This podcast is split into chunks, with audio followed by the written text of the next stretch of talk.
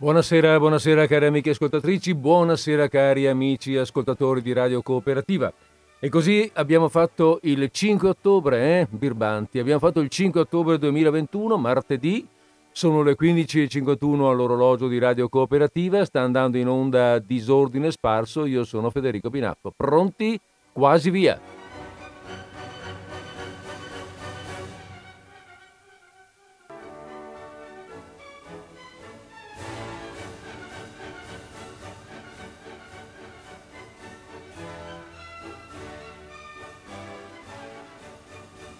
Quasi via e via del tutto, quindi, perché dopo il quasi c'è il totale. Bene, allora partiamo con la nostra trasmissione. Cominciamo a raccontarci le solite cose, ovvero cominciamo a partire dicendo cosa facciamo oggi. Allora, martedì scorso, beh, chi non c'era glielo ricordo io. Martedì scorso ci siamo un po' divertiti. Spero che ci siamo divertiti raccontando con i ricordi di Luigi Meneghello sul Veneto campagnolo di 80-90 anni fa. Luigi Meneghello, il professor Meneghello, nato a Malo nel 22, ci raccontava appunto, nato a Malo nel 22 e c'è rimasto fino al 47 e quindi ci raccontava di quel periodo praticamente.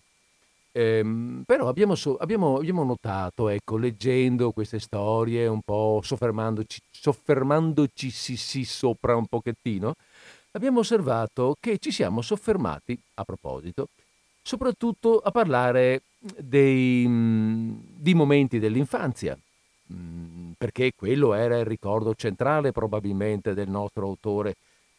Un'infanzia, sì, abbiamo detto, piuttosto rustica, un po' selvatica, e poi alcuni momenti del lavoro dell'uomo, ma dell'uomo proprio, cioè nel senso del maschio, nel senso proprio più di genere che si possa, proprio in questo periodo in cui tanto di genere si parla.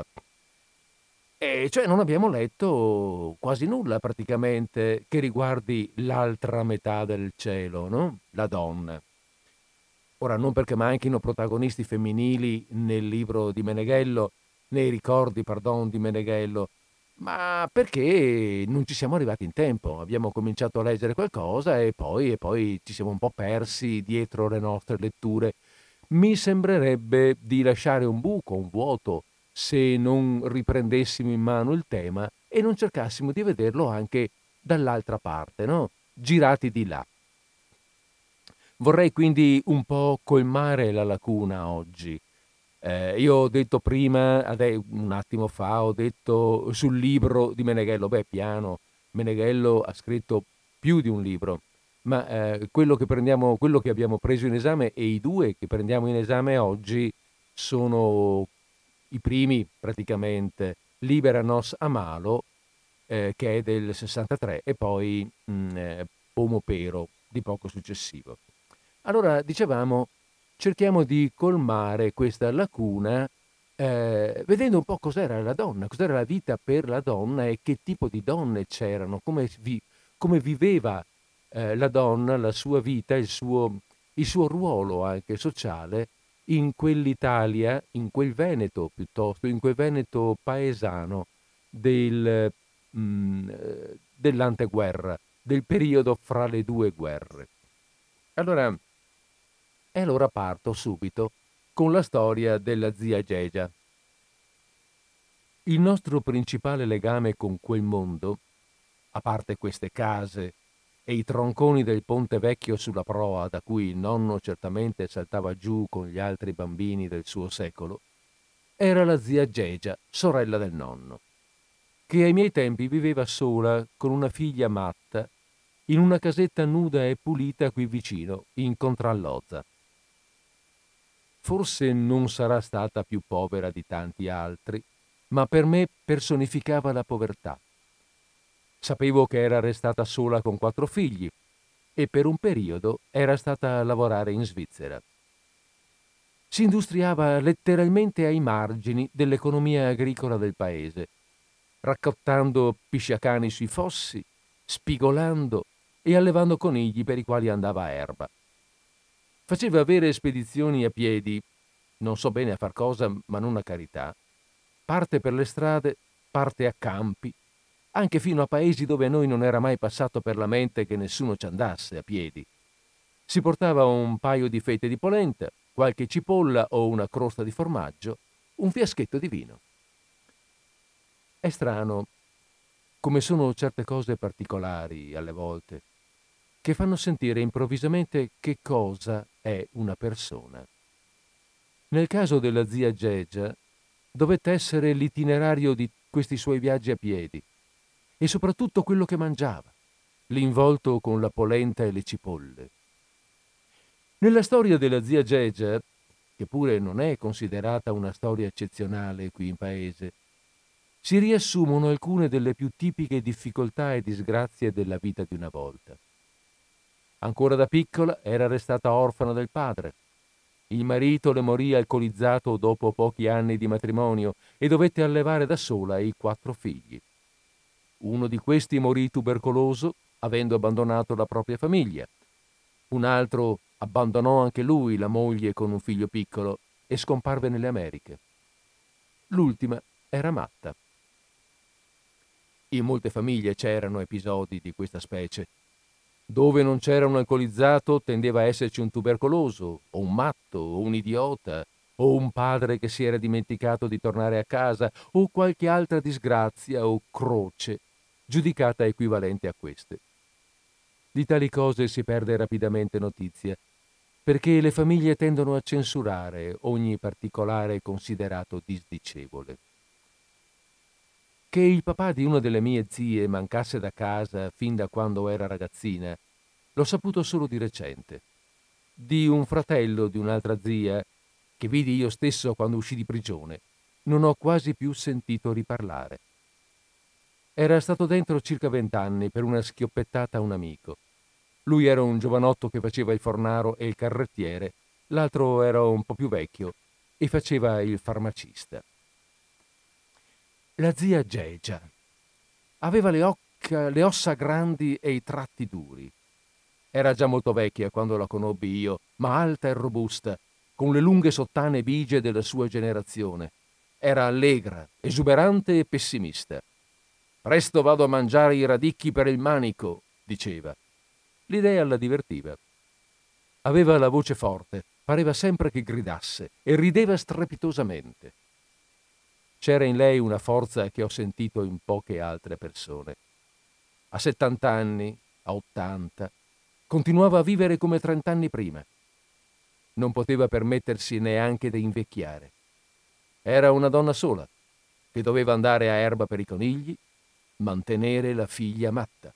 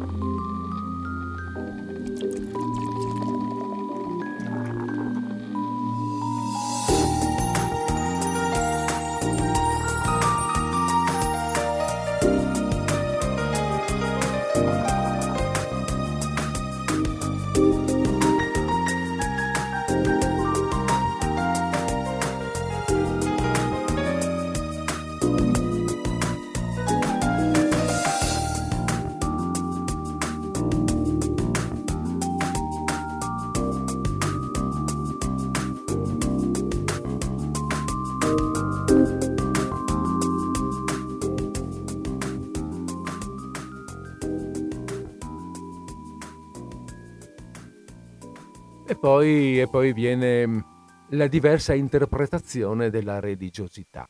Diversa intendo appunto fra uomini e donne, maschi e femmine, in questi lontani paesi, in questi lontani tempi.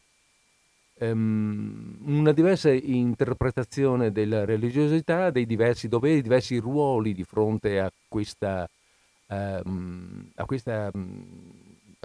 fatto della vita umana. Un fatto, fra l'altro, nel Vicentino, dove stiamo adesso così raccontando, del quale stiamo raccontando, che era molto sentita la vita religiosa. però sentita in maniera diversa, e anche il matrimonio è sentito in maniera diversa. Vediamo un attimo, facciamocelo un po' raccontare e vediamo se ci ricordiamo qualcosa, perché certo a quell'epoca io non c'ero e probabilmente neanche voi, però a quelli meno giovani di noi qualcosa di queste di questa cultura, di queste tradizioni delle quali adesso andremo a leggere, immagino che sarà rimasto. Allora, il matrimonio cristiano è una specie di missione in partibus. Il maschio è naturalmente pagano e tocca alla sposa cristiana non tanto convertirlo, quanto salvargli l'anima. Il maschio selvaggio beve, gioca, bestemmia, molesta le donne, mena le mani. La sposa missionaria non contrasta questi suoi costumi, ma bada al sodo, che è quel minimo di messe, sacramenti e devozioni sufficiente a restare fondamentalmente in buona col cielo.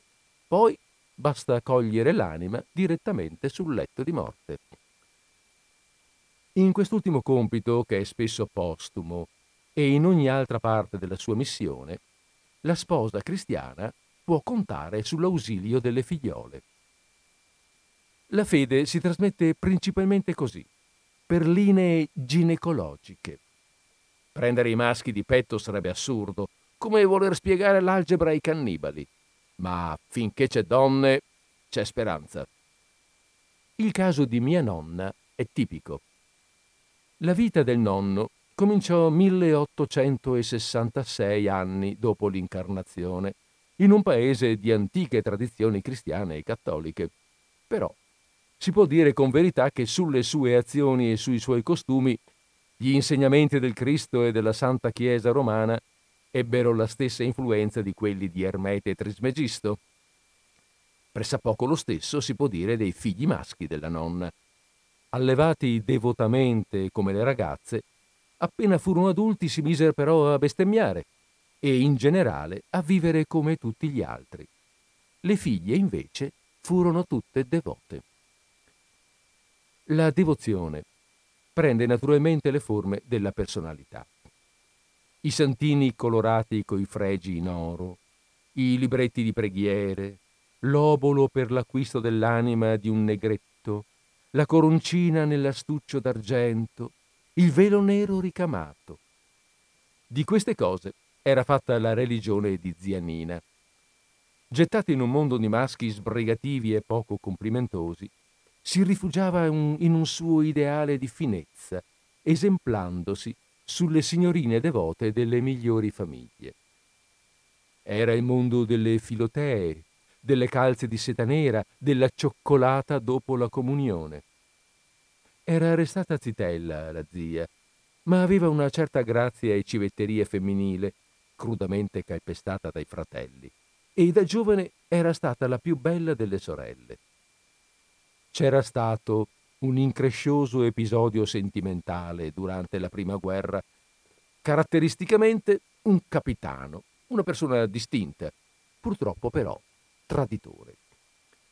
C'era nella zia un nocciolo di indipendenza personale, parte del suo ideale di signorina per bene.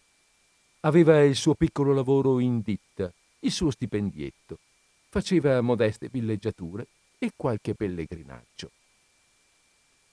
Le venivano le caldanelle quando noi si faceva chiasso, quando gli zii la rimproveravano e soprattutto quanto i conti della ditta non tornavano, cioè ogni volta che li faceva. Che cos'erano le caldanelle? Un dibattersi comico ma non finto, un fluttuare delle immagini del mondo, ma infrarosso e microscopico, un calore interno che non fa salire i termometri, un'insopportazione incipiente ma potenzialmente assoluta. Un po' così era anche la religione della zia Nina, distinta ma con un accenno di caldanelle. In altri temperamenti prende altre forme. C'è la devota gentile che prega per i meno devoti e lascia a Dio la cura del loro destino eterno, e c'è la devota severa che vorrebbe occuparsene lei. La severità è quasi universale però di fronte alla resia. In questo le figlie della nonna e le nuore erano abbastanza unanimi. Qui alle case c'era un piccolo nucleo di protestanti. Qualcuno era andato a lavorare in Germania e tornò con questa bella novità, che facevano una mite opera di proselitismo portando nelle case copie della Bibbia in italiano. Ne era stata lasciata una in cucina da noi. La zia Lena prese la direzione delle operazioni. «Fuori tutti!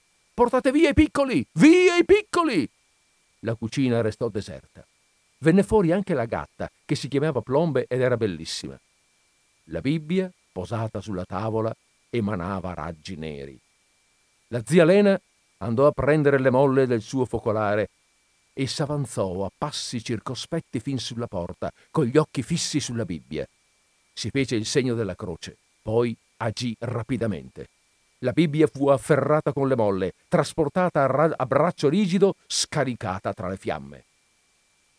La Bibbia non è libro cattivo. È la parola del demonio, roba maledetta.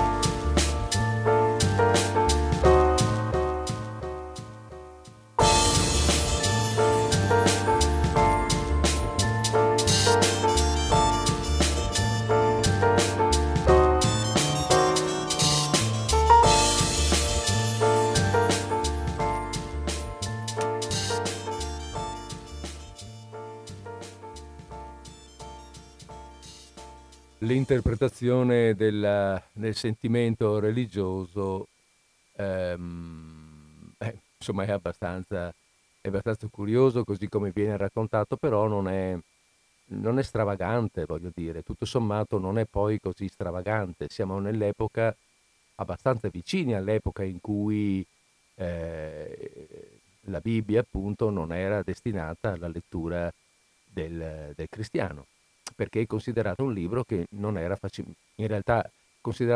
che non poteva essere facilmente capito e quindi poteva sviare sviare dalla retta via. Certo che magari poi c'era da parte delle persone, da parte dei preti di paese che ne parlavano, una modalità piuttosto forte, insomma, non una modalità accesa che portava a comportamenti tipo questi della zia Lena. Però voglio dire, magari non abbiamo vissuto situazioni di questo genere, però il fatto che a messa gli uomini andavano in fondo, le donne davanti, che poi gli uomini andavano via prima, le donne per ultime, a messa prima andavano solo le donne, le anziane, beh insomma questa è una cosa che credo sia stato vissuto un po' da molti. Va bene, ma andiamo avanti nel nostro racconto, restando per un po' ancora circa su questo tema, perché vediamo un attimo com'è considerato il matrimonio, il suo valore, diciamo, l'interpretazione che viene dato a questo istituto, non ancora al sacramento, ma all'istituzione matrimoniale. Vediamo un po', leggiamo un attimo questo attacco del capitolo 22. Nel racconto del matrimonio di Fiorenzo con un idiota, celebrato forse 30 anni fa in castello presso il monumento ai caduti, Fiorenzo, vestito da sposo, Righella da sindaco con la fascia di seta colorata e non so chi altro in ciascun altro ruolo, mi ha sempre colpito soprattutto il finale, quando, dopo la cerimonia, i discorsi e le fotografie, gli invitati se la svignarono ad uno ad uno. Sparirono a mano le autorità, i testimoni e lo stesso sposo, finché la scema, vestita a festa, restò sola sul monumento, sorridendo ancora tra i primi morsi dell'angoscia e impugnando lo scopino dei fiori. La mattina dopo si presentò timidamente alla porta di Fiorenzo, sposa novella col pentolino del latte, a ritirare la sua razione matrimoniale. Non credo che lo scopo principale dei promotori dello scherzo fosse discreditare il matrimonio civile, di cui la scema mostrava con quel pentolino di valutare la serietà. Però è indubbio che questo aspetto della cosa aggiungeva merito al maltrattamento della scema, e va da sé che una simile parodia del santo matrimonio in chiesa non sarebbe stata concepibile. Del santo matrimonio non si potevano fare parodie da ridere, solo da piangere.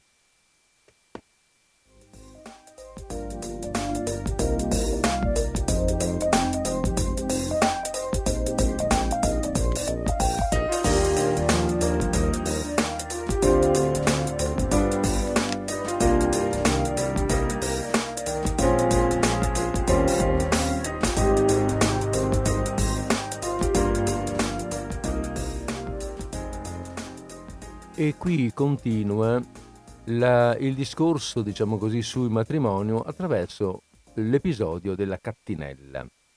Cattinella, Caterina, no? Cate, Catinea. La Cattinella è un personaggio per il quale Meneghello prova un'attenzione particolare, direi stima, affetto anche, ma sentiamo. Cominciamo con la storia. La Cattinella, sposata in chiesa prima del concordato, fu abbandonata come tante altre dopo la luna di miele e incinta. Era una piccola industria. Anziché maltrattare le sceme che non serve a nulla, stupravano e derubavano le contadine. La Cattinella venne poi da noi a fare la serva per mantenere il bambino che si chiamava Giovanni e portava il cognome di lei. Era piccola e paziente e parlava con le inflessioni del monte. Io le davo del lei, i miei fratelli più giovani del tu. Dovette sembrarle un mondo strano, pieno di novità moderne e di trabocchetti urbani, i pullò di lana colorata, il cacao nelle scodelle, gli strambi giochi, le curiose lezioni, alfa, beta, gamba svelta. Si affezionò molto a noi, specie a Gaetano che la tiranneggiava, e una volta le impose perfino di assaggiare quello che stava facendo accucciato in lisiara. Lavorava come lavoravano allora le donne in casa, come bestie, ma non si lamentava. Il suo sogno era di vedere suo figlio farsi adulto e sistemarsi, e di andare un giorno a stare con lui, per rifarsi così almeno da vecchia la famiglia di cui era stata defraudata da ragazza. Glielo teneva intanto la madre contadina. Lo vedevamo alla domenica, era timido e testardo e non capiva bene la natura dei nostri giochi, a cui cercava qualche volta di associarsi. Quando andammo a Vicenza prima della guerra, fu praticamente separata dal figlio, tranne nell'estate che si tornava in paese per le vacanze. In città la sua vita era anche più dura e ingrata. Dormiva in uno sgabuzzino che grondava umidità.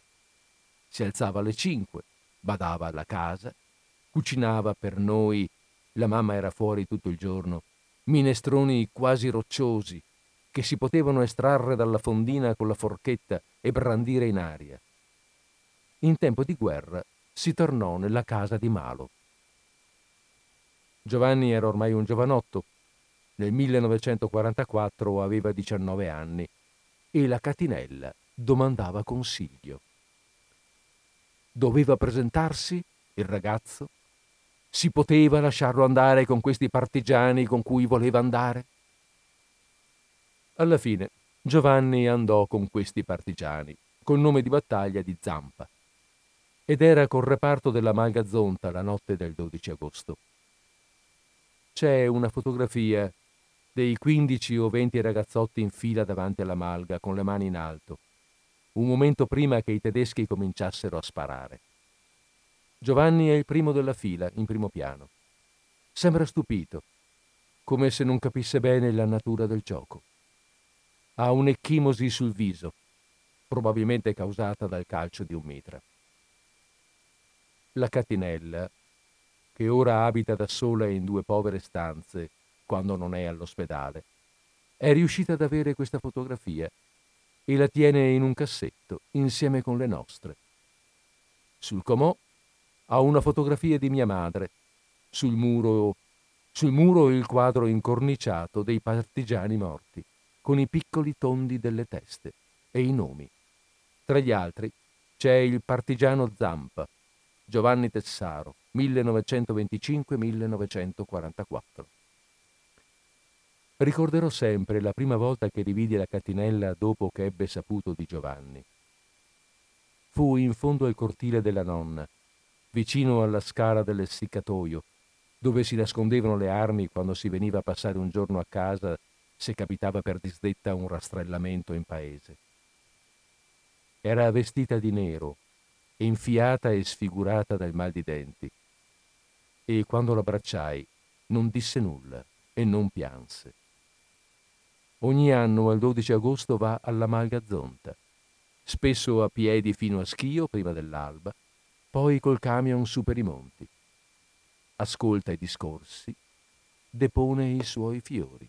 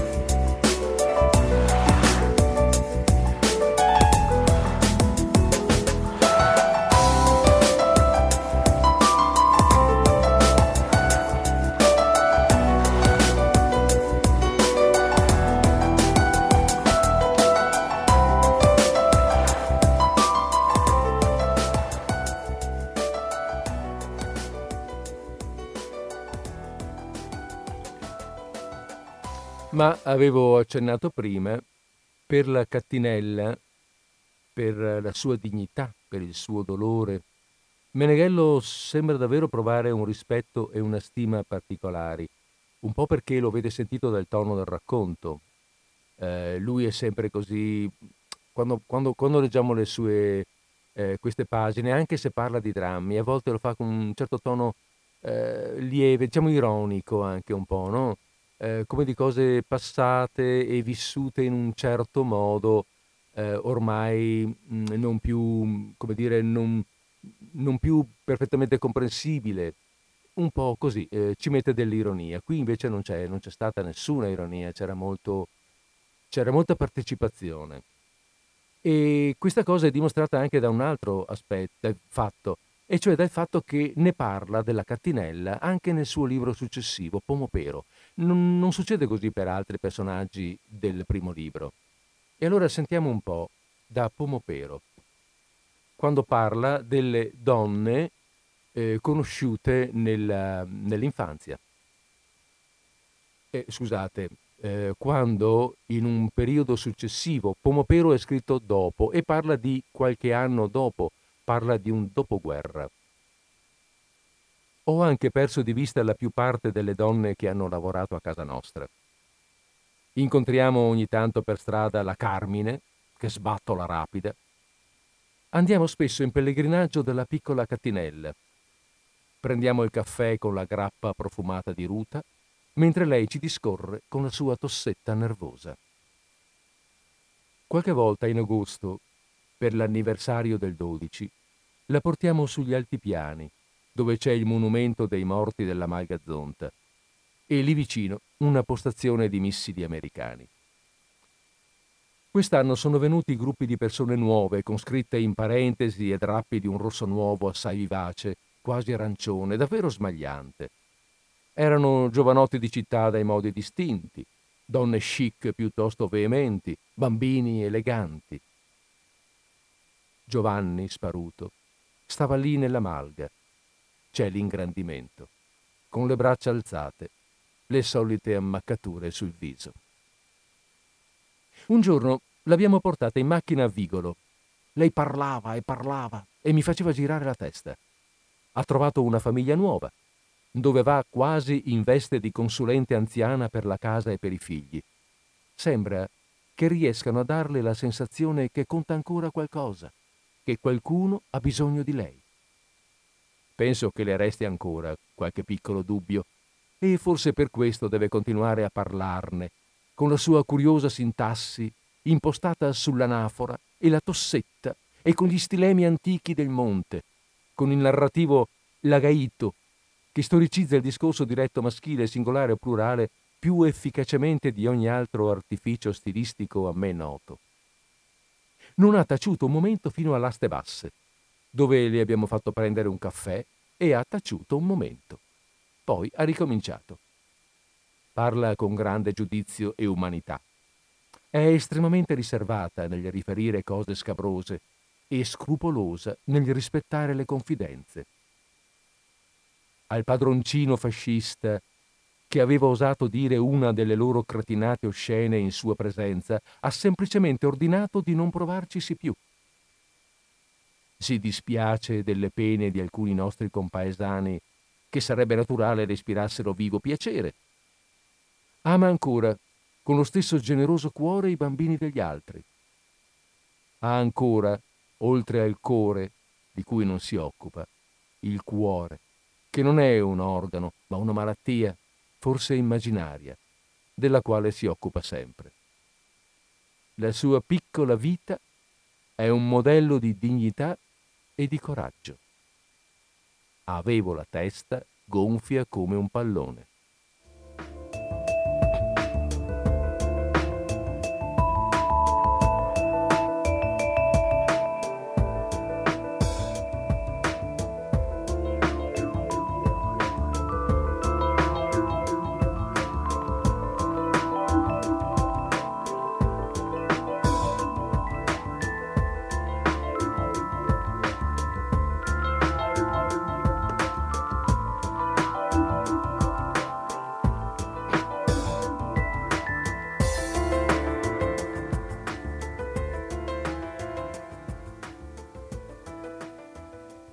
Sapete, quando leggiamo queste storie, sono storie lontane, sì, lontane nel tempo, non nello spazio, non moltissimo nello spazio, ma certo lontane nel tempo. E però a me dà come l'impressione queste persone, non dico di averle conosciute, no? Perché non ho conosciuto nessuno di questi e sicuramente nessuno di questi, come dire, l'ho visto direttamente o l'ho visto direttamente in altri, ma eppure qualche senso di, come dire, di vicinanza, di conoscenza, di analogia con qualcuno di noto o di cui abbiamo sentito parlare, a me pare di sentirlo. Per cui vi rimpallo questo tipo di sensazione. La linea telefonica è aperta, sapete che il numero è il famoso 049 880 90 20 per questa trasmissione come per le altre, per cui se così, se volete dare una vostra impressione, anche un vostro ricordo, potete farlo liberamente, come al solito, no? Lo fate liberamente nel momento in cui nel momento in cui non sto direttamente leggendo, cioè andiamo a tagliare le parole in bocca all'autore, non sta bene, ma a me le potete tagliare tranquillamente le parole in bocca, anche alla musica. Anzi, sapete cosa faccio? Rimetto su un po' di musica, poi così vi do il tempo eventualmente per una comunicazione e poi andiamo avanti con la lettura.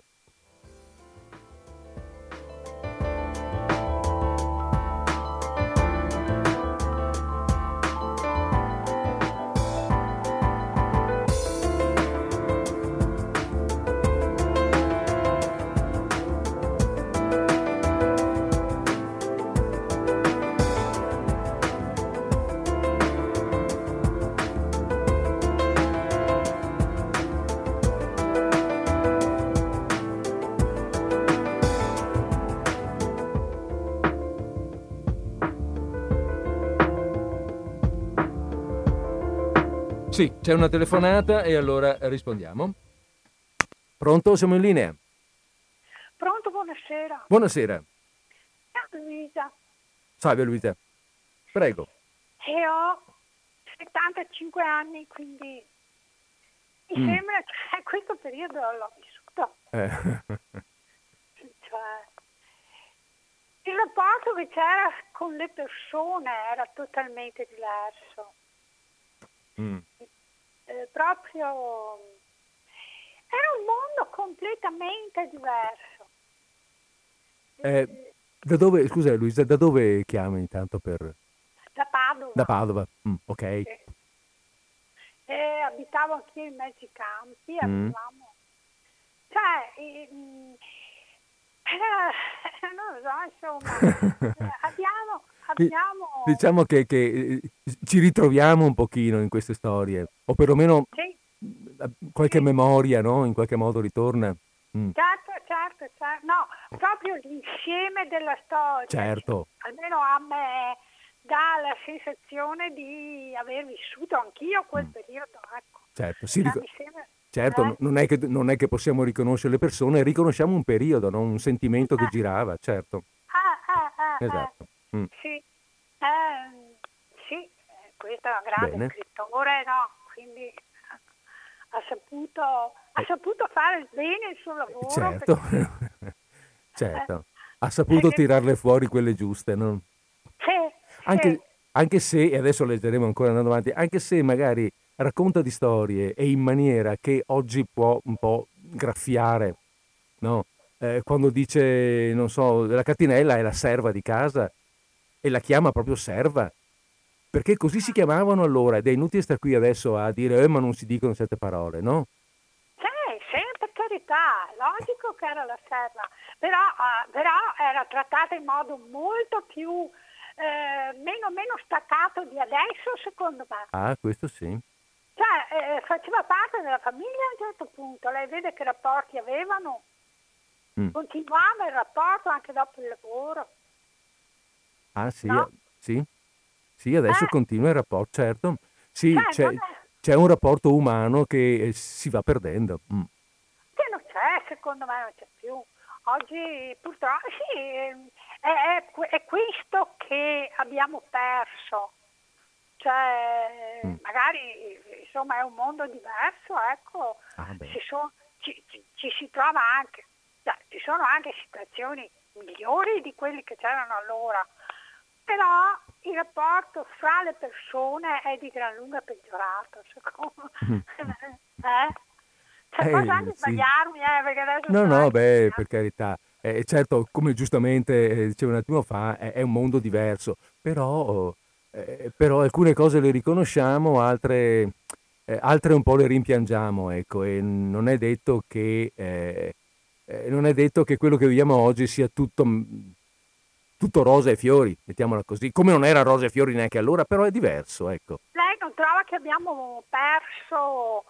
un po' di identità, forse abbiamo sicuramente perso, almeno voglio dire, io parlo dico sicuramente, non dico ovviamente, opinione mia, la relazione con l'altro, molto della relazione, ma che era nella nostra cultura e che probabilmente oggi la cultura è, cioè adesso il mondo è uguale dappertutto, cioè non è... Cioè, è chiaro che ci sono le differenze dappertutto, sì, beh, certo. però ci sono anche tante più somiglianze. Mi viene da dire, se posso buttarla lì e dopo vabbè, insomma, dopo andiamo avanti, che la tecnologia ci ha un po', messi tutti sullo stesso, più o meno sullo stesso piano, ha spianato una società che una volta era un po' più alti e bassi. Adesso siamo tutti là, dentro questo grande campo che è quello della tecnologia che avanza. Viene resa più meccanica. Questa è una perdita. Grazie, scusi. Oh, grazie invece Luisa. Arrivederci, grazie. Buonasera, grazie a lei. Buonasera. No, ma è interessante far due chiacchiere e sentire anche, anzi, voglio dire, questi libri in fondo, questi racconti, credo che ispirano un'idea, un'opinione, un sentimento, è anche bello che ce lo scambiamo un pochettino, visto che la radio ha anche questa possibilità e questa funzione. Ma, come dicevamo, ho appena detto la parola serva. Benissimo, e allora riprendiamo proprio dalla descrizione, dalla narrazione delle serve di casa. Perché la famiglia Meneghello, non che fosse una famiglia particolarmente ricca, benestante, però sicuramente era famiglia di paese, di Malo, famiglia di cittadina, diciamo, e avevano l'officina meccanica. Avevano l'officina meccanica, poi dall'officina meccanica sono partiti con il trasporto, le prime corriere, diciamo, erano la prima corriera, anzi, che ha collegato Malo a Vicenza, cioè non, almeno da quanto racconta Meneghello, era di famiglia, per cui era già una famiglia di un certo... Di un diverso tono rispetto alle altre. La mamma di Luigi, del professore, dello scrittore, è maestra, e quindi diciamo che sono per l'epoca di una buona borghesia paesana, e quindi hanno delle persone che vanno a lavorarci in casa, a fare i lavori da casa, le serve, appunto. Come è stata la catinella. E Meneghello dedica loro alcune pagine su un capitolo del libro successivo, Pomo Pero. Allora, permettete un attimo, eccolo qua. Alba dorata, Ernestina fiorita, Jovanca ridente, Colomba piccante. Veramente, in quella parte dei registri dove sono scritte parole intorno alle donne, si trova una rubrica che dice «Qui cominciano le serve degli altri», nella quale si legge «Anonima, trafitta nel culo da Cesco Cogliaghi, Assunta, da Mino chiamata la Zundap». Stavano nelle famiglie in posizione abbastanza comoda, intermedia tra gli uomini e le bestie. Dicevano «paron» e «signora», pagavano i piatti e i bicchieri che rompevano, non per questo rinunciando a prendere anche le molto reiterate parole o, secondo il caso, gli sbeccati insulti. Qualcuna aveva inoltre un suo retroterra di crucci e fastidi privati, noie di casa, parenti importuni, come la serva di Cesco, quella degli Aghi, che aveva una zia che veniva ogni sera a seccarla in casa di Cesco all'ora di andare a dormire. Appena spogliata e distesa sul letto, l'anonima, stanca e tiratesi sulle coperte, si apriva la porta, entrava la zia, le veniva a montare sul petto, pestolava tutta la notte, impossibile chiudere occhio. Solo all'alba la zia la smetteva, scendeva e tornava al cimitero. Alda, Ernestina, Jovanca, Angelina, Colomba, Catina, Carmine, Lina, il canone. L'ultima è stata la Lina. Aveva gli occhi tristi, era più giovane di me. Comprò chicchere, tegami, tovaglie da 4 soldi, coi buoni, penso. Fu come avere una sorella di un po' più basso livello sociale. Era stata sposata con un mio compagno di scuola. Lui era andato in tutt'altra parte del mondo. Di tornarci insieme lei non voleva nemmeno parlarne. Aveva fatto, e tornò poi a fare, la cameriera negli alberghi in Svizzera e in Riviera. Mai un lamento. Dormiva con uno di noi ragazzi. Ci teneva insieme la famiglia. Non l'ho mai ringraziata. Non so nemmeno se sappia che lo vorrei. Penso di sì. E c'è un canone minore nel contesto di una materia italiana di cui continuo a registrare le forti occorrenze. Lelia Graziosa, Elide, Aurelia, Giovanna piccolina e nervosa, che ogni tanto cadeva nell'impluvio del tetto incipiente della nuova casetta che il marito le stava facendo, e veniva al lavoro con gli occhi ammaccati. I mariti si conoscono in modo più sommario e indiretto. La prima volta che la Clara disse nel suo stile laconico che suo marito era di nuovo andato via da casa, era alcolizzato e ogni tanto scompariva per lunghi periodi, la Olga, che è straniera, fraintese e domandava premurosa: «Andato via? Ma quando torna? e io udii la risposta più lunga del solito. Quando che vien casa, a mi vorla che me diga che le robe lì, mi e vole che cusina, mi non me parla mia, mi e il me batte.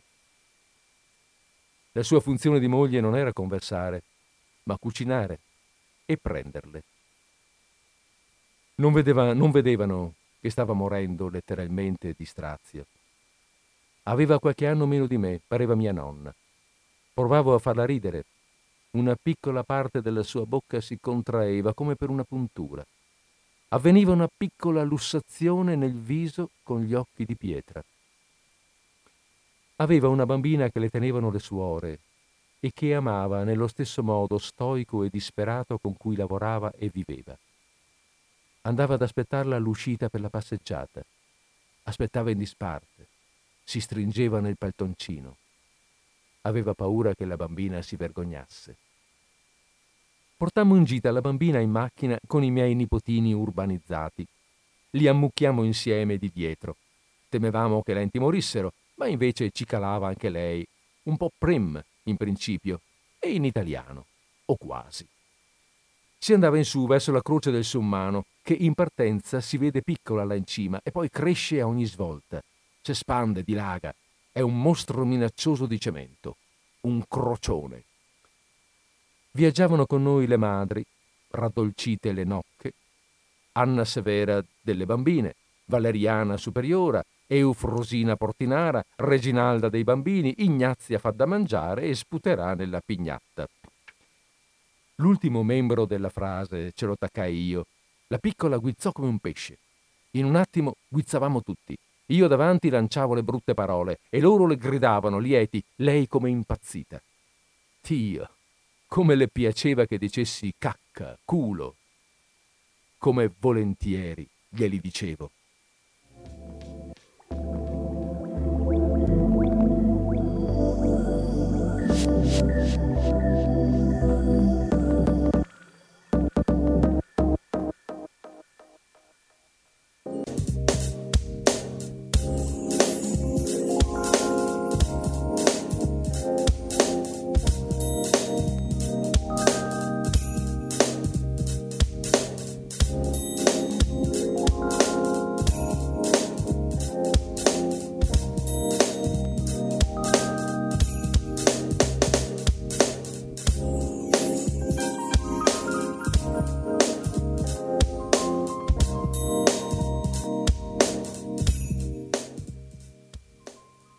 Sì, qui vorrei fare una precisazione perché probabilmente in lettura al passaggio non si è capito bene. Dove dice viaggiavano con noi le madri, intende le suore dove la bambina stava a scuola praticamente.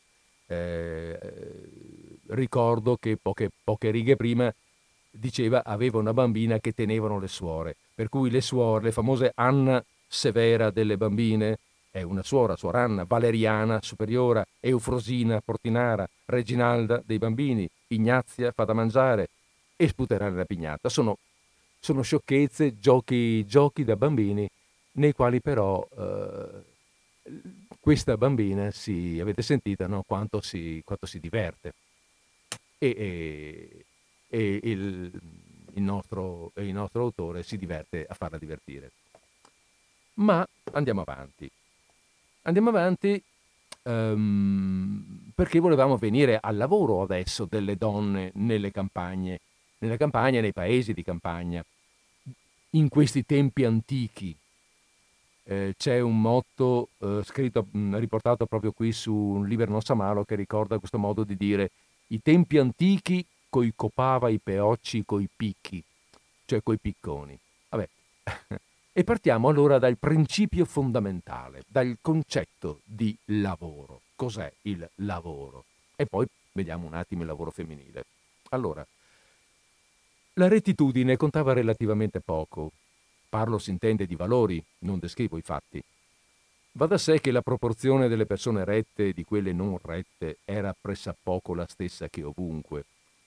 L'espressione uomo retto esiste anche in paese, ma l'ho sempre sentita con un'inflessione speciale, simile a quella che potrebbe avere altrove una frase come ha una voce così gentile e delicata.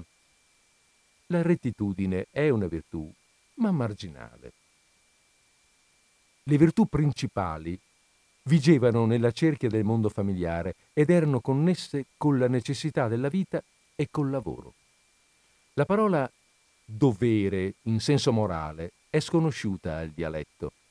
C'è invece l'espressione bisogna, nel senso in cui si dice che morire bisogna, anche lavorare bisogna, per sé, per la donna, per il meomo, per i figli, per i vecchi che non possono più lavorare.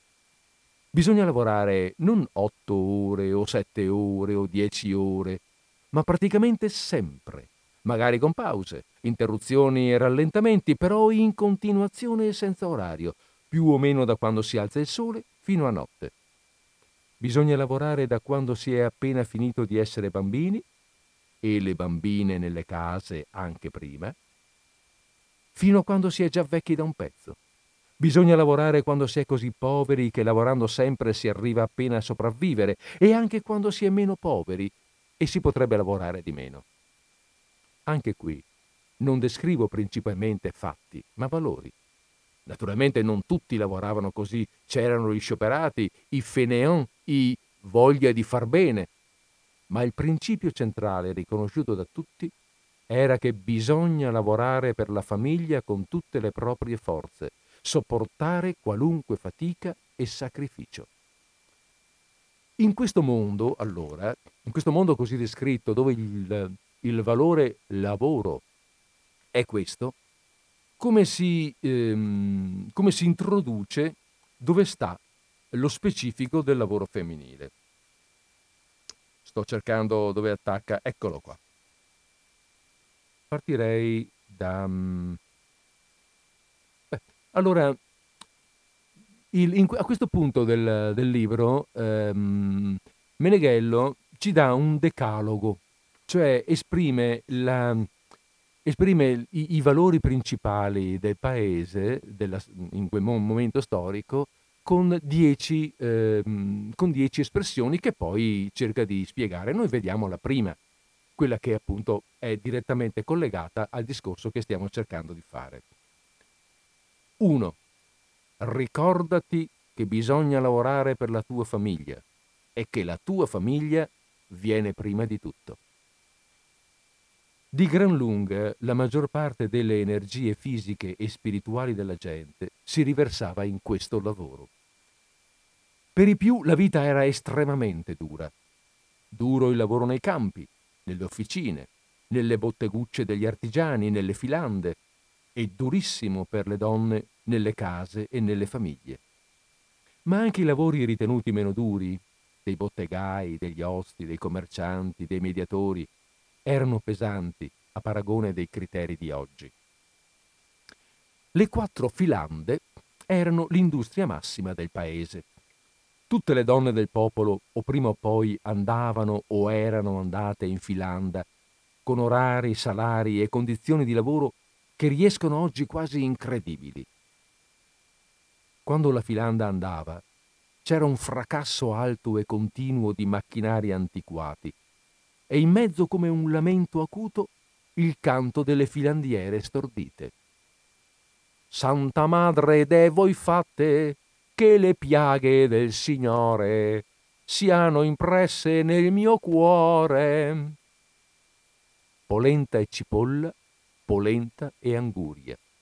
Le filandiere uscivano a mezzogiorno, rientravano alla cucca tra la mezza e un botto. Per questa breve lunch hour non tutte correvano a casa.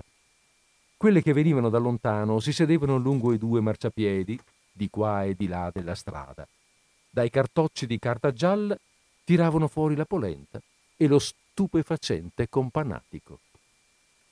Oltre alle filiere vere e proprie, sapevo che c'erano le scoattine e le ingroppine, nomi di sogno. Scoattine, ingroppine. Non pareva credibile, guardando queste donne e ragazze col colore dei bachi da seta sul viso. Ristorate, dopo una mattina di lavoro, tornavano dentro, a lavorare alle bacinelle di acqua bollente fino a sera, invocando in alte grida la Santa Madre del Cielo, chiedendo le piaghe.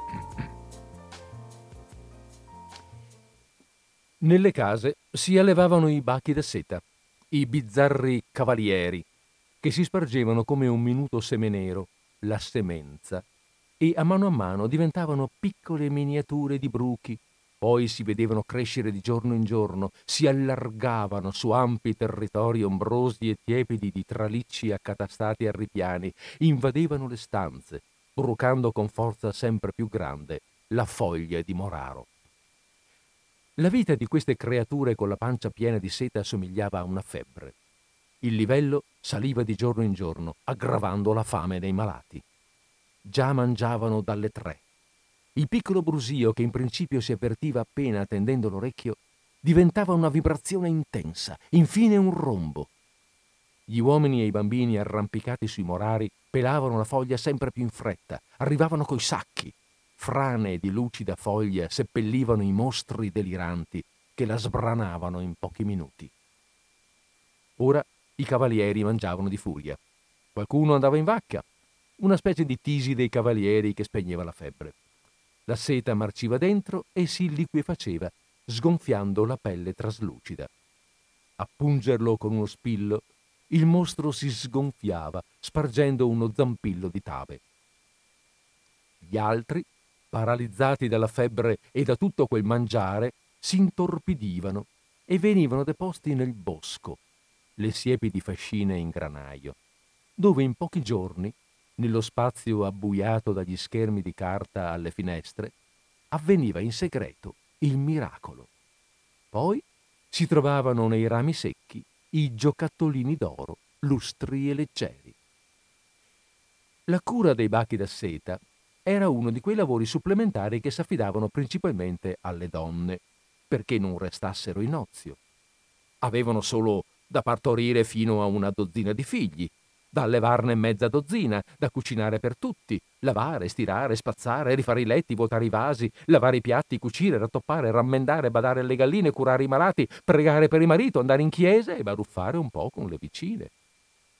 Come riuscissero ad andare anche in Filanda, non ho mai capito. Alla sera facevano filò, in campagna, nelle stalle, in paese, nelle cucine. Si divertivano, le pigrone, a far la calza o addirittura a giocare a tombola. Oppure d'estate sedevano sulla porta con le mani in mano a vedere la gente che tornava dalle osterie. Gli uomini, per divertirsi alla sera, andavano all'osteria a giocare a carte. Non erano venute ancora né televisione, né luce al neon, né bibite. C'erano decine di osterie in paese, tutte fornite di vino clinto dal sapore volpino e di negro vino nostrano.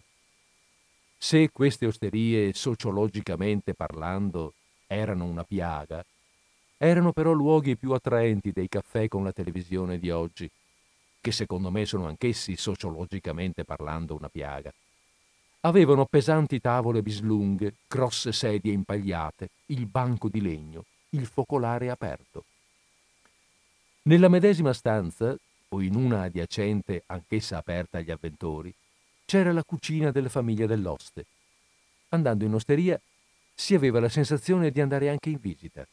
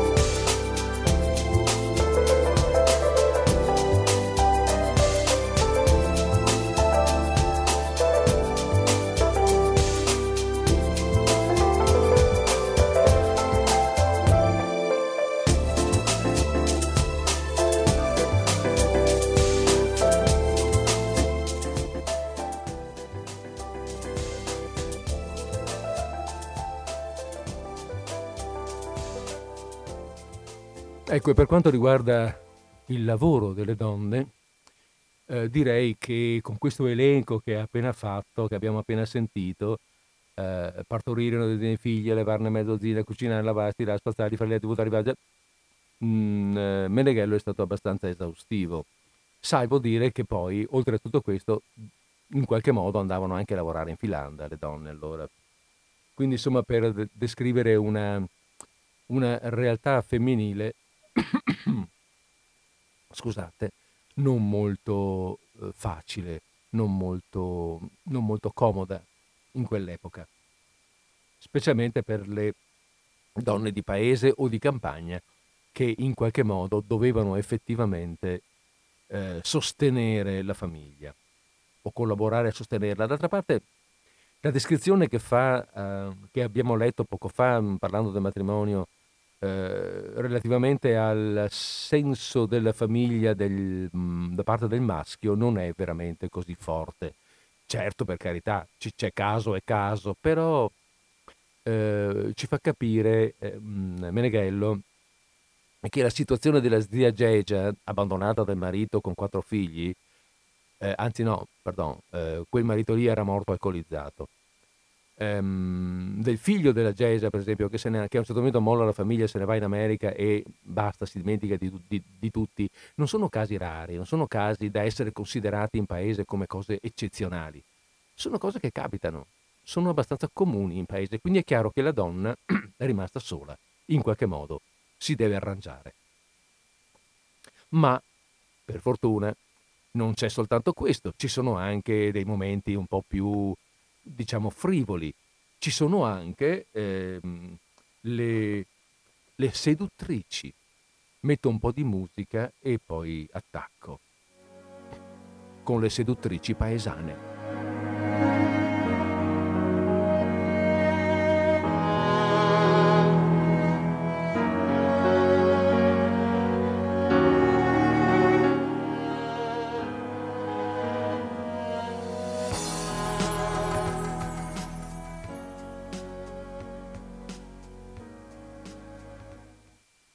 Tu vuoi soltanto divertirti, e fai bene, diceva la signora Emilia.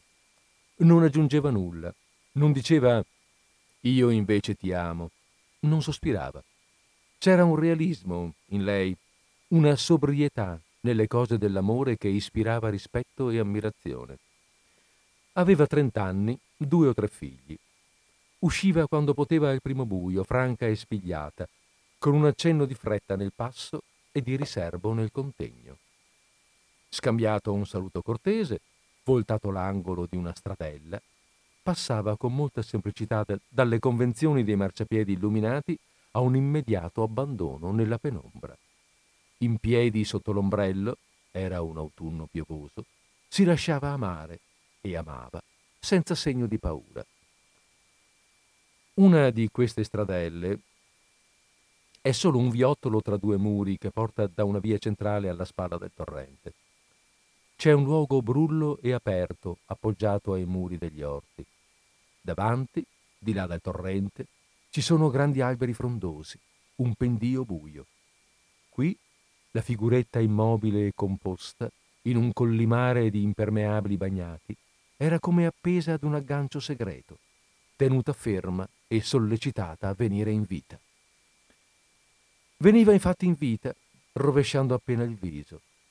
La verità di questa creatura splendeva improvvisa ai riflessi della notte umida, trafitta nel grembo e miracolata nel volto, nel lago degli occhi. La signora Emilia acquistava il suo senso in un circuito di conoscenza perfetta. La seduzione della signora Emilia avvenne in un bel pomeriggio di settembre. Il marito era appena partito con l'ingegnere in macchina. L'ingegnere veniva regolarmente a prenderlo 3 volte alla settimana e doveva star via varie ore. Il seduttore lo sapeva. Seduttore seduto. Seduto al caffè di Felice aveva chiacchierato con gli amici, sfogliando i giornali illustrati, aspettando il passaggio della Citroën grigia. Gli amici vanno a dormire, la piazza si vuota. Chiacchiere con la figlia di Felice, un mezzo sbadigliare, un fingere pigrizia e noia. Poi l'ora scocca e improvvisa, inudibile alla ragazza, all'idiota accoccolato sul marciapiede qua fuori, inudibile, tranne un fischio all'orecchio al compagno di viaggio dell'ingegnere. E la signora Emilia? Forse un'incrinatura segreta della coscienza, un fantasma di scatto celeste. Se ne ricorderà vagamente domani. Questa è l'ora e il seduttore, non più seduto, s'avvia. Esce nel paese che fa la siesta, le botteghe sono chiuse, le imposte delle finestre accostate, nelle strade non c'è che il sole. Ecco il portone, la penombra del portico, quella è la porta. Sta un momento in ascolto. Ha una rivista sotto il braccio, la piglia in mano, la rimette sotto il braccio, spinge la porta e dice: «Permesso? È permesso?»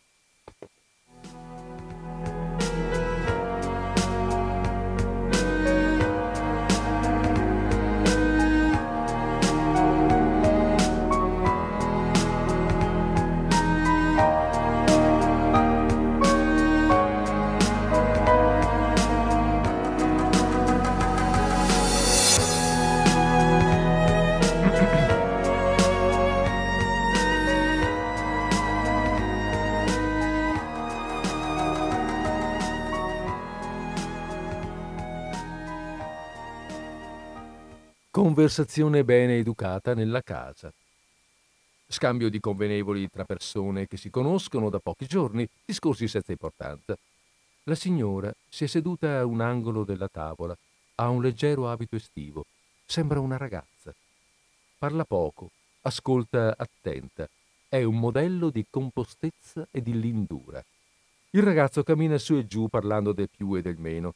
Si ferma davanti alla signora, un po' più vicino del normale, sempre parlando, la bacia nel mezzo di una frase. La signora ha un'aria severa, si alza in piedi, va alla porta e la spalanca. Il ragazzo, appoggiato al muro presso lo stipite, volge gli occhi alla finestra aperta, alla casa di fronte, le cui finestre dal punto dove sta sono interamente, ma appena, nascoste. La donna silenziosa gli si appoggia e si congiungono senza altri approcci, ascoltandosi dalla porta aperta non vengano avvisi di ritorni imprevisti. Quando la signora Emilia si faceva amare sul suo letto, invitava il giovane amante ad amarla in silenzio, accennando con la mano alla sottile parete perché di là c'era un vicino geloso. Era una donna comprensiva, oltre che appassionata. Capiva, come è raro in una donna, che la lussuria è disinteressata, fine e non mezzo. Nei cinema affollati si lasciava amare in piedi tra la calca, nel buio rumoroso, da dietro le spalle.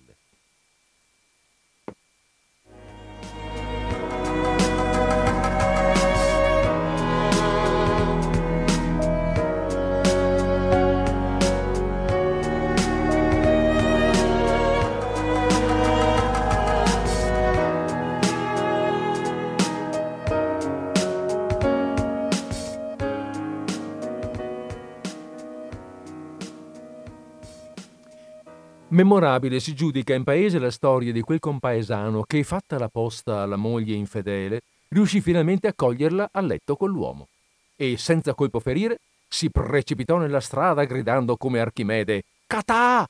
Catà!» Pareva un uomo sconvolto da un colpo di buona fortuna.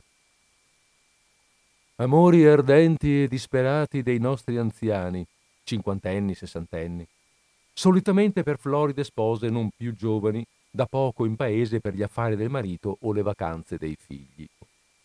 Le sfacciate si lasciano bensì corteggiare, ma senza intenzioni serie.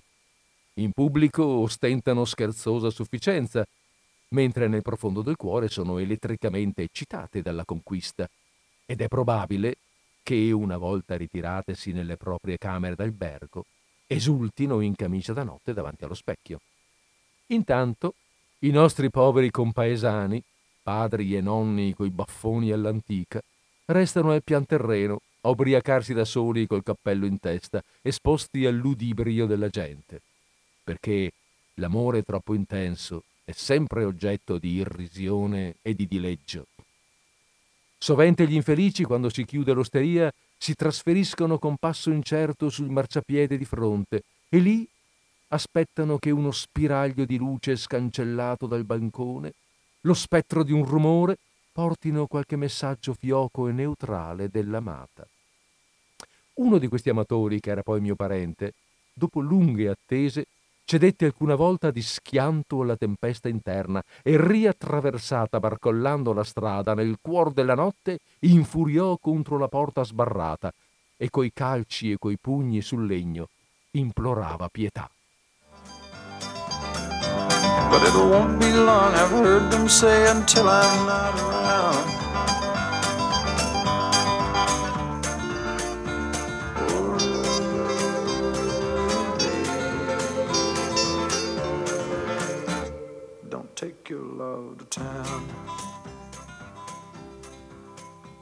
All'infuori del santo matrimonio non ci dovrebbe essere amore, ma tutti sanno che ce n'è sempre un poco.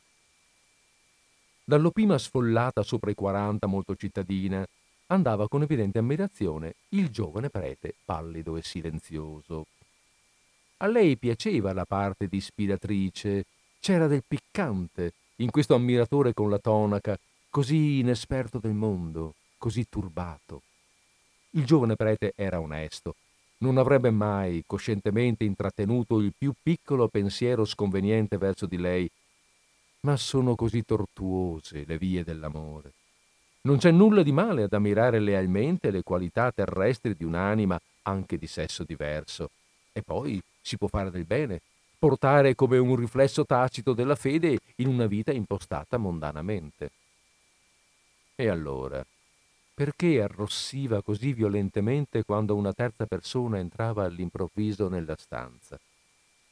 Si sentiva che le cose erano andate avanti per conto loro e il giovane si aggirava in un'atmosfera incantata dove non si era accorto di entrare ed era rimasto prigioniero e affatturato. Aveva gli occhi neri, languidi e sgomenti.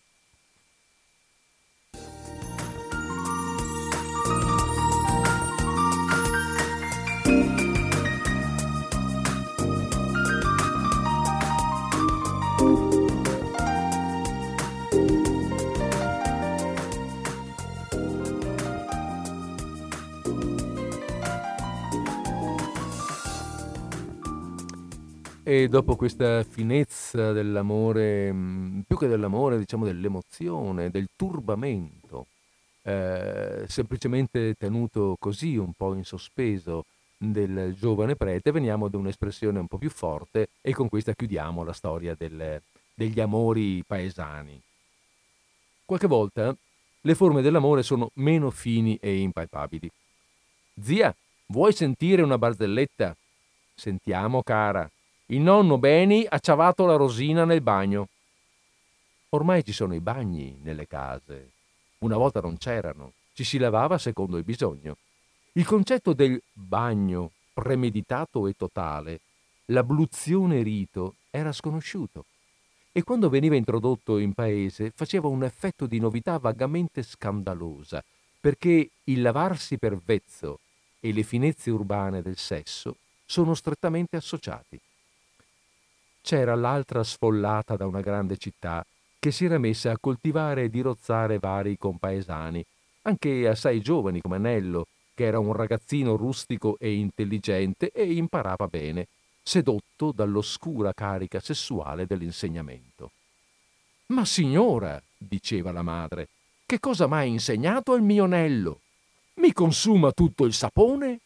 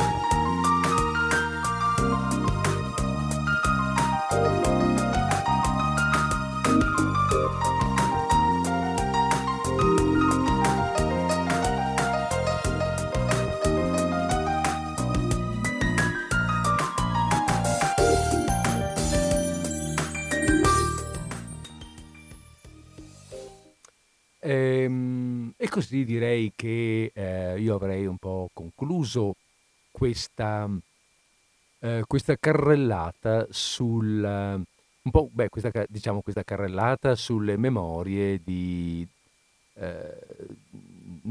altri tempi delle nostre zone.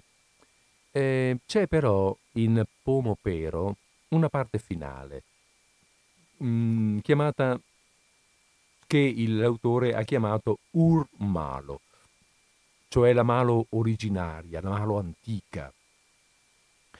E come ve la spiego?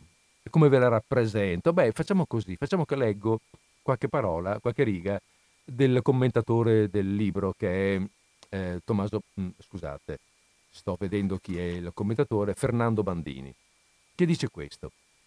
In Urmalo Meneghello si abbandona al potere magico delle parole, come in un rito che definisce la morte definitiva di un mondo. Ma lo stile degli elenchi è quello della poetazione infantile nelle conte e nelle filastrocche, caratterizzato dalla gioia di dire senza preoccupazione di senso, da una sorta di gestualità verbale. Cos'è sta roba? Allora ve ne do un esempio.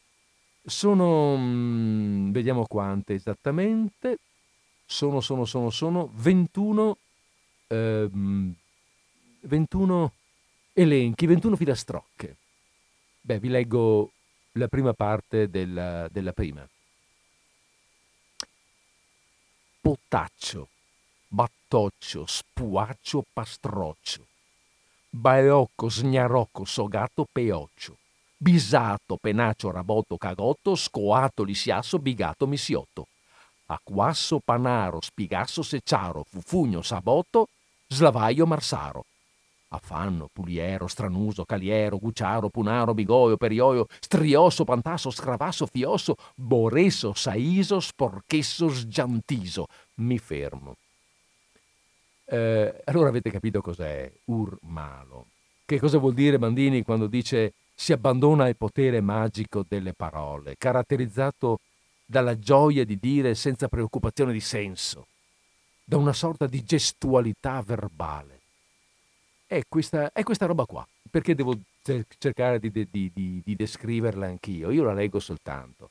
Qui sì potete interrompermi. Riconoscete qualcuna di queste parole, di queste antiche parole?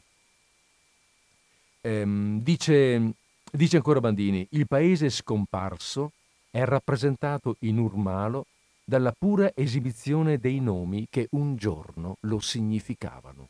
Ecco, l'antico paese, l'antica Malo, quella di cui Meneghello racconta e che abbiamo letto, i cui racconti abbiamo letto, si può significare, viene fuori da queste parole, è rappresentata da queste parole. Ce ne sono ancora di queste parole? Vediamo un attimo la 3, che dice ongia, stroppa, maccia, sfesa, brosa, reccia, ciopa, siesa, guccia, piona, grena, sciona, sappa, sciappa, seccia, tesa, teccia, giossa, fassa, bossa, fioglia, siora, pansa, spussa, cioca, gnuca, scianda, sgussa, pessa, siera, sata, bissa, fista, susta, falsa, spissa. Faccio anche fatica perché onestamente io non le conosco tutte, le sto leggendo, alcune le riconosco, altre no. Alcune hanno fra l'altro l'accento preciso che mi dice che bossa e non bossa, per esempio, tesa. Beh, la tesa sappiamo cos'è, no? No, non importa. Sciona sì però. Sono queste parole che fra l'altro hanno accentazioni che non sono necessariamente, che sono vicentine, perché sono maladensi, appunto. Magari noi le diciamo diversamente, magari non sono parole in uso dalle nostre parti. Alcune sì però. Non le riconoscete? La stroppa, sfesa, brosa, reccia, cioppa, siesa. Guccia non so cosa sia, piona neanche, tanto per dirla. Ma ve la metto lì, tanto perché... E questa? Sentite un po' questa che è carina. Arsare, poese, arese, sparese, bigoio, rocoio, brufoio, cocoio, rovare manego pevare bocoio, socoio, tossego, piroio, rissigo, mantese lievore, simete, cipete, totano, sossoio, mocoio, stropoio, astico, bagoio, mastese santoio, ansoio, bovoio, nonsoio, strolego, selino, pampano, portego, sgaparo, scursoio, briscoio, sofego, finfoio.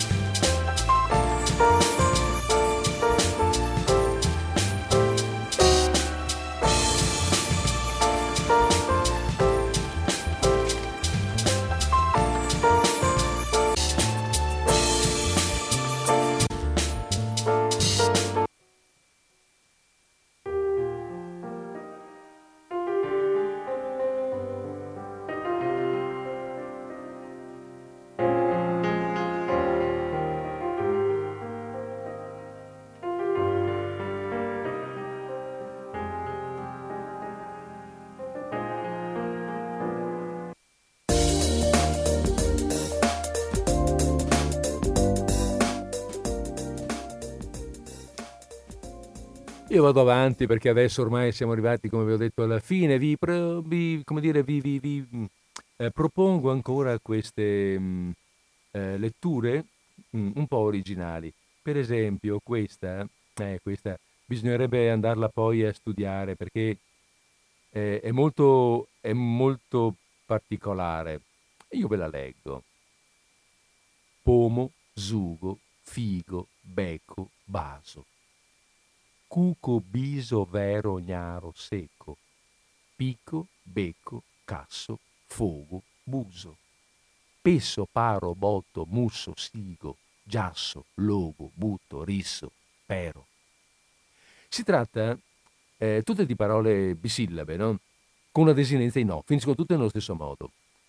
Però il suono viene variato perché, non è facile, ma all'interno di ogni verso la prima sillaba ha una vocale sempre differente e fa in modo che ci siano in tutti i versi tutti i 5 suoni delle vocali, per cui c'è una disposizione delle vocali che è addirittura matematicamente studiata. Sembrano parole buttate lì tanto per fare appunto una filastrocca, e invece c'è dentro tutto uno studio, un divertito studio, diciamo pure un po' professorale, via.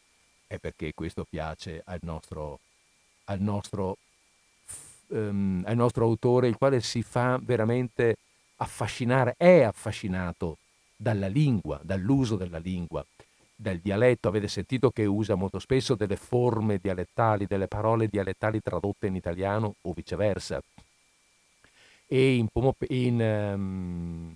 Libera nos a malo in particolare ci sono proprio delle specifiche pagine che non abbiamo letto in questo caso, dove i riferimenti dialettali sono molto forti ed è evidente proprio l'amore alla lingua e la ricerca linguistica di Meneghello. Bene, abbiamo fatto le 17:17 e io prima del saluto finale vi lascio con l'ultima filastrocca. Basta che adesso la devo trovare perché è una filastrocca un po' particolare, devo dire, no? Dove viene qualcosa, bisognerebbe dirla in due, verrebbe bene in due, ma siccome sono solo la faccio da solo e mi dispiace, ma sono le 17:18, non riesco a dare una risposta telefonica adesso perché non abbiamo tempo per farla, per cui scusate, ma eventualmente ci sentiamo la volta prossima, ma chiamate un po' prima perché sennò io come faccio? Dobbiamo finire per le 20. Allora, vediamo un po', sto cercando la pagina. Dov'è? Eccola qua.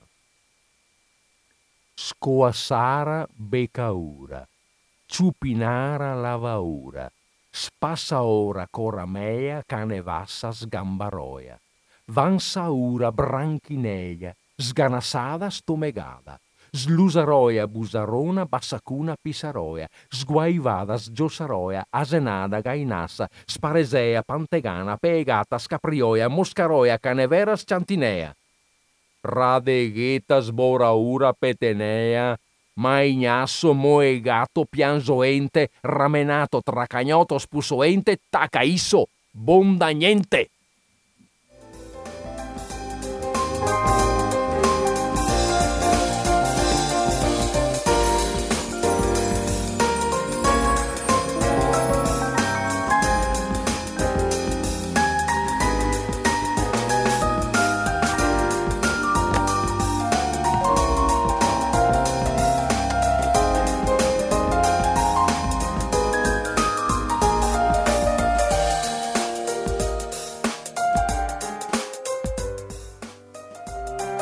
È così venuto il momento dei saluti, cari ascoltatori, cari amiche ascoltatrici, cari amici ascoltatori di Radio Cooperativa. Fra 30 secondi siamo in chiusura, anzi no, siamo già in chiusura, 30 secondi chiudiamo, per cui ho giusto il tempo per salutarvi, per augurarvi una buona conclusione di giornata, per augurarvi una buona conclusione di settimana, per invitarvi ad ascoltare Radio Cooperativa anche dopo la nostra trasmissione, e per farlo meglio, come ho chiuso qui, vi do il palinsesto della giornata di oggi.